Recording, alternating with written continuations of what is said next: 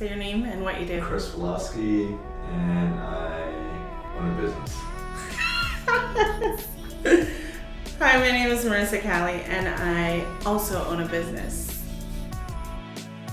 This is the Business AF podcast, where it's all business most of the time.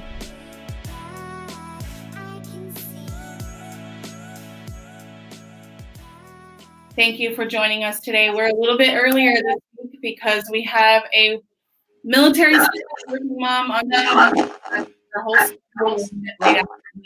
able to join us um, a little bit earlier than normal. So let me turn off my sound. Um, Amy Schweizer, former professional athlete, mom, and she is an entrepreneur and owner of Tiny Troops Soccer. Welcome, Amy. Thanks, Marisa. I'm excited to be here. I can hear you. Ah, no. So Oh, good to there. meet you. Hear me? Good. Yeah. Sorry about that. That happens. Um, okay. Go ahead. Thank you for joining us. Um, yeah. So today we're talking a little bit about the military spouse community, but also um, how you went from, you know, doing your own thing, carving your own path, but was kind of uh, something that that you didn't expect. So, um, can you explain a little bit about how you, you know, your journey of working professionally in sports and then how you transitioned into like owning a business? Sure. So, um, in grad school, I was able to intern with Philadelphia 76ers. That's a professional basketball team. So, I got to do a lot of admin and marketing stuff there. So, that was just awesome. Um, I was going to school for sport management. So, it tied right into there, getting my master's in that. And so then um, I went on to I after grad school, I went back to my hometown in Illinois. Um, I worked as the program director at the Boys and Girls Club, and then I was working at the community college as an instructor. Um, well, that came a little bit later, but um, while I was working at the Boys and Girls Club, I was working a job fair, and my table happened to be set next to the Marine Corps recruiting table. And lo and behold, there's my husband and his dress blues, of course, well, future husband, of course, and his dress blues. Um, and so that started um, a relationship there that um, at that point, we went on our first date and I said, well, just so you know, I'm moving down to Jacksonville, Florida. I've already met with the Jaguars. I'm going to have a job with them um, you know, the Jaguars NFL team. And he's like, okay, well, just so you know, I'm moving to California in a year because I'm getting stationed there. And we're like, okay, great, you know. And so, um, no real plans to alter that at all. And then, you know, throughout the year, things started getting a little bit more serious. And, um, you know, coming up on that time frame, uh, people are asking, oh, so what's going to go, you know, what are you going to be doing? And I'm like, I don't know. I guess either I'll be breaking up with him and moving to Jacksonville or married and moving to California. So um, clearly, I chose the married and California route. Um, but I didn't realize what that marrying a serviceman, what that meant for my career. Um, prior to marrying him, I was very career oriented. My whole life, it was more of a, um, you know, if I find a husband, he'll add to whatever I already have going on, not be my whole life and, you know, revolve around him. So when we um, got married, moved to California a week later. Um, and so I left my job as the instructor, clearly didn't get down to the Jaguars and had to send that email off, which still kind of stabs me in the heart a little bit. Um, but so moved to California. Um, and then through the next three or four months, I was trying to find a job and could not find one for the life of me besides um, retail or something like that, which is fine if that's what you want to do, but that's not where I was at in my career. Um, and so I applied with for a job with MCCS, so the Marine Corps uh, Community Services on base with their youth sports programming. And I thought, surely I have a background in this, right? I've done everything for this. I and I didn't even get an interview for that job. Uh, kind of started the bitterness in my mouth about military spouse employment and how things are going to be happening from there. Um, so fast forward three or four months, I still can't find a job that's um, comparable to what I was doing regarding skill, my passions, or even definitely salary wise. Um, I ended up having to go on unemployment. Um, and prior to that, I'd always thought, and I have to admit, I had this negative stereotype like, oh, if you're on unemployment, surely you could really find a job if you wanted to. And that wasn't the case. When you do that, you have to write down uh, all the jobs you apply for. You have to hit a certain number and keep a record of it. So, you know, I had sheets of these jobs that I had applied for. And so that really shifted my mind to thinking, um, you know, I, I just was like, unemployment, that's not a bad thing. It's a helpful thing this gap. But, um, you know, where do I go from here? Right. Yeah. So you talked a little bit about, you know, the struggle of finding a job as a military. And um, this was, I don't know how many years ago when you first moved to California. Do you feel that that's changed at all in terms of the military spouse community or, you know, in general, in terms of uh, job opportunities and, and companies that are looking to hire military spouses? I do think so on on certain levels. So um, I've been married for about ten years now, so I've been in the game for quite a while. Um, I definitely think the mu- military spouse community has evolved tremendously. Um, there's so great groups and networks to get you out there to find employment, such as the Military Spouse Advocacy Network or the Military Spouse Creative Groups. There's different Facebook groups and um, Blue Star Families. A lot of thing that, things that and organizations that have come to realize okay if if the home life isn't going well so such as the wife's not satisfied personally because of the lack of career options um, things aren't going to go well for the service member so i think people started realizing that and started getting more on board with it so um, there's organizations and um, there, you know there's been a couple of um, legislative things that have happened for spouses who have trades, which has been awesome. So they allow credit so that they doesn't have to pay each time they move to a different state. Right. And just in general, people have been more supportive. Now, on the entrepreneur side, um, I think there's still a ways to go for that. Um, it's to create your own thing and then implement it on base. Um, mm-hmm restrictions as to what can be allowed. So right. it's definitely evolved, but still has a long way to go. Right. Yeah, and you, you, talked about the restrictions in terms of what you can do as a military spouse entrepreneur and um, stuff like that. How you combated that and built Tiny Troops?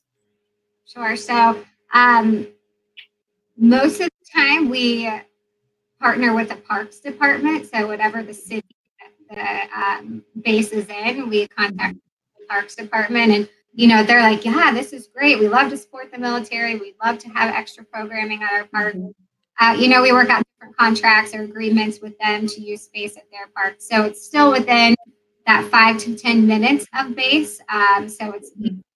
accessible for the service members and families but then it's also able to open to civilians, and so um, they're able to come and kind of share share worlds in that sense. Mm-hmm. Yeah, that's that's a good um, way to you know partner with people and bring the community together and understand that there are people that can help. I mean, us civilians can help you guys too. Um, do you have uh, your the way Tiny Troops is structured? Are you focused on mostly working with military spouses in terms of your staff, or is it kind of a blend of civilian and people that are in the service or affiliated with the service?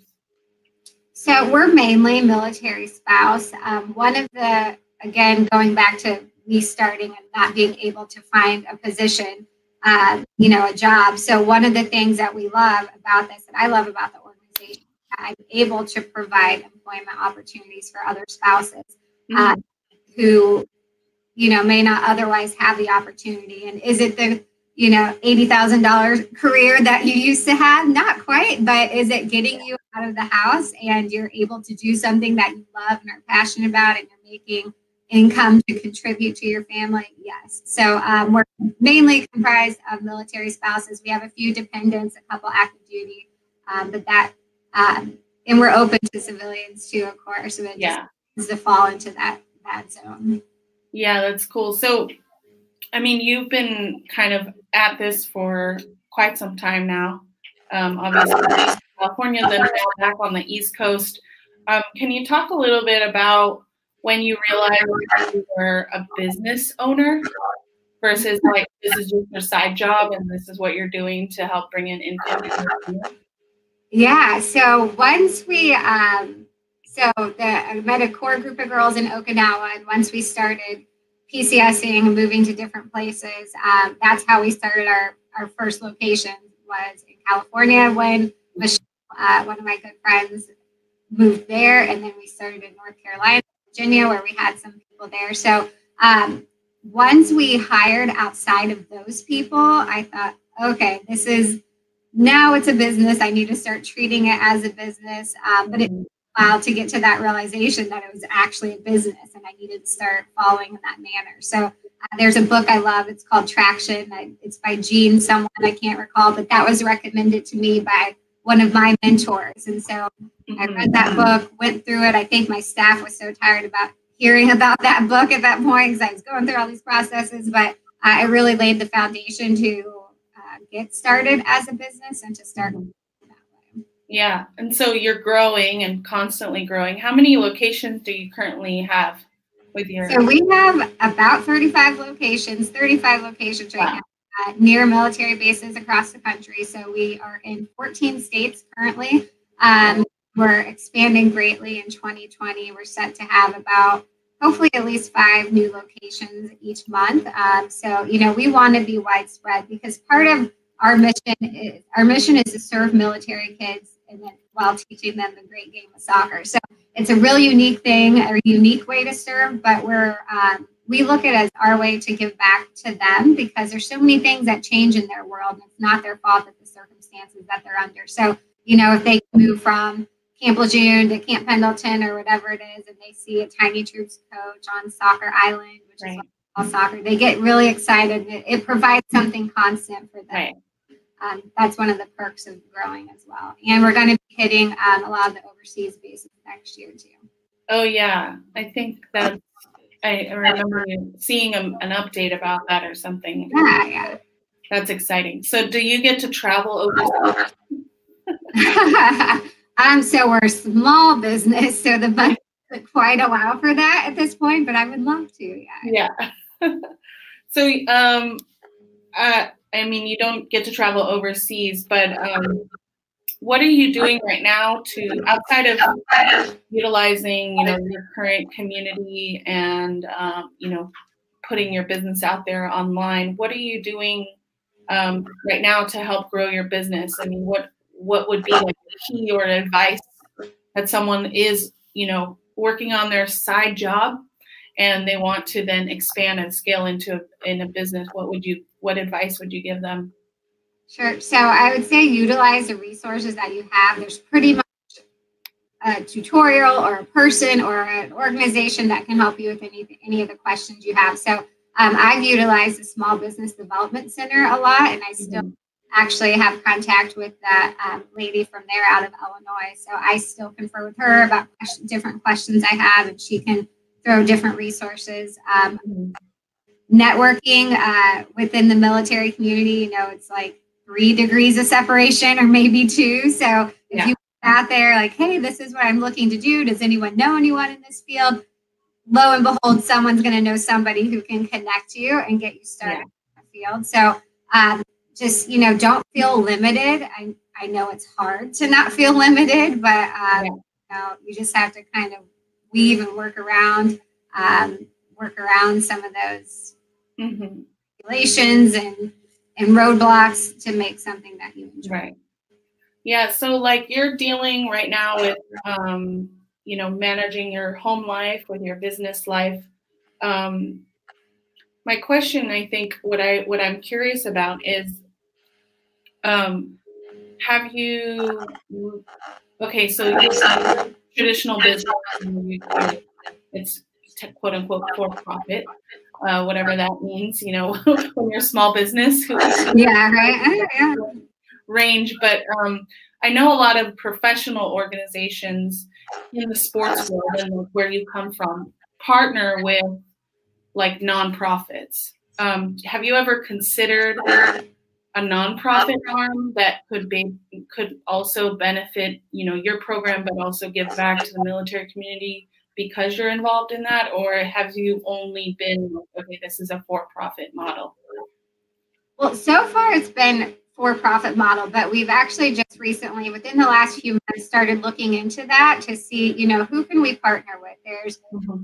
a lot of um, military kiddos in our organization. We want to be a resource for other organizations. So we're, we've just started looking into that partnership, the partnership. So, you know, if there is a business out there or a person that feels like we would have a connection and synergy and really could support each other and yeah.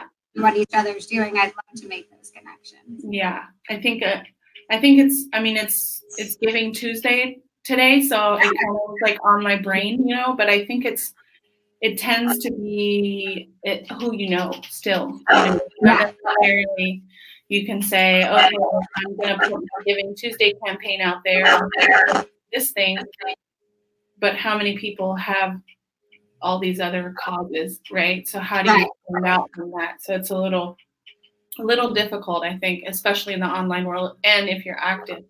Um, so I, I also you know, we've met we bonded really about like women in sports um, have you thought about how you can bring about your experience as a business owner and you know kind of into the professional sports world like with the 76ers or um, any of the soccer teams that you that you like um, how do you how do you think that knowing about that professional world um, of sports can benefit a small business owner?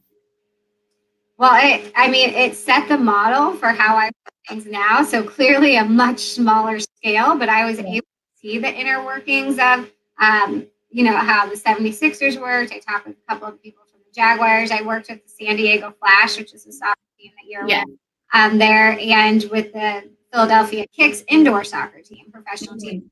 I've had a lot of experience see what works and just kind of scaled that down. Um, and so I'm able to bring it in to Tiny Troops. Um, I would love to make those professional connections and maybe, you know, somehow partner Tiny Troops with one of those teams, which hopefully isn't too far off in the near future. Uh, but I think a lot of cool opportunities and experiences for our kids as well.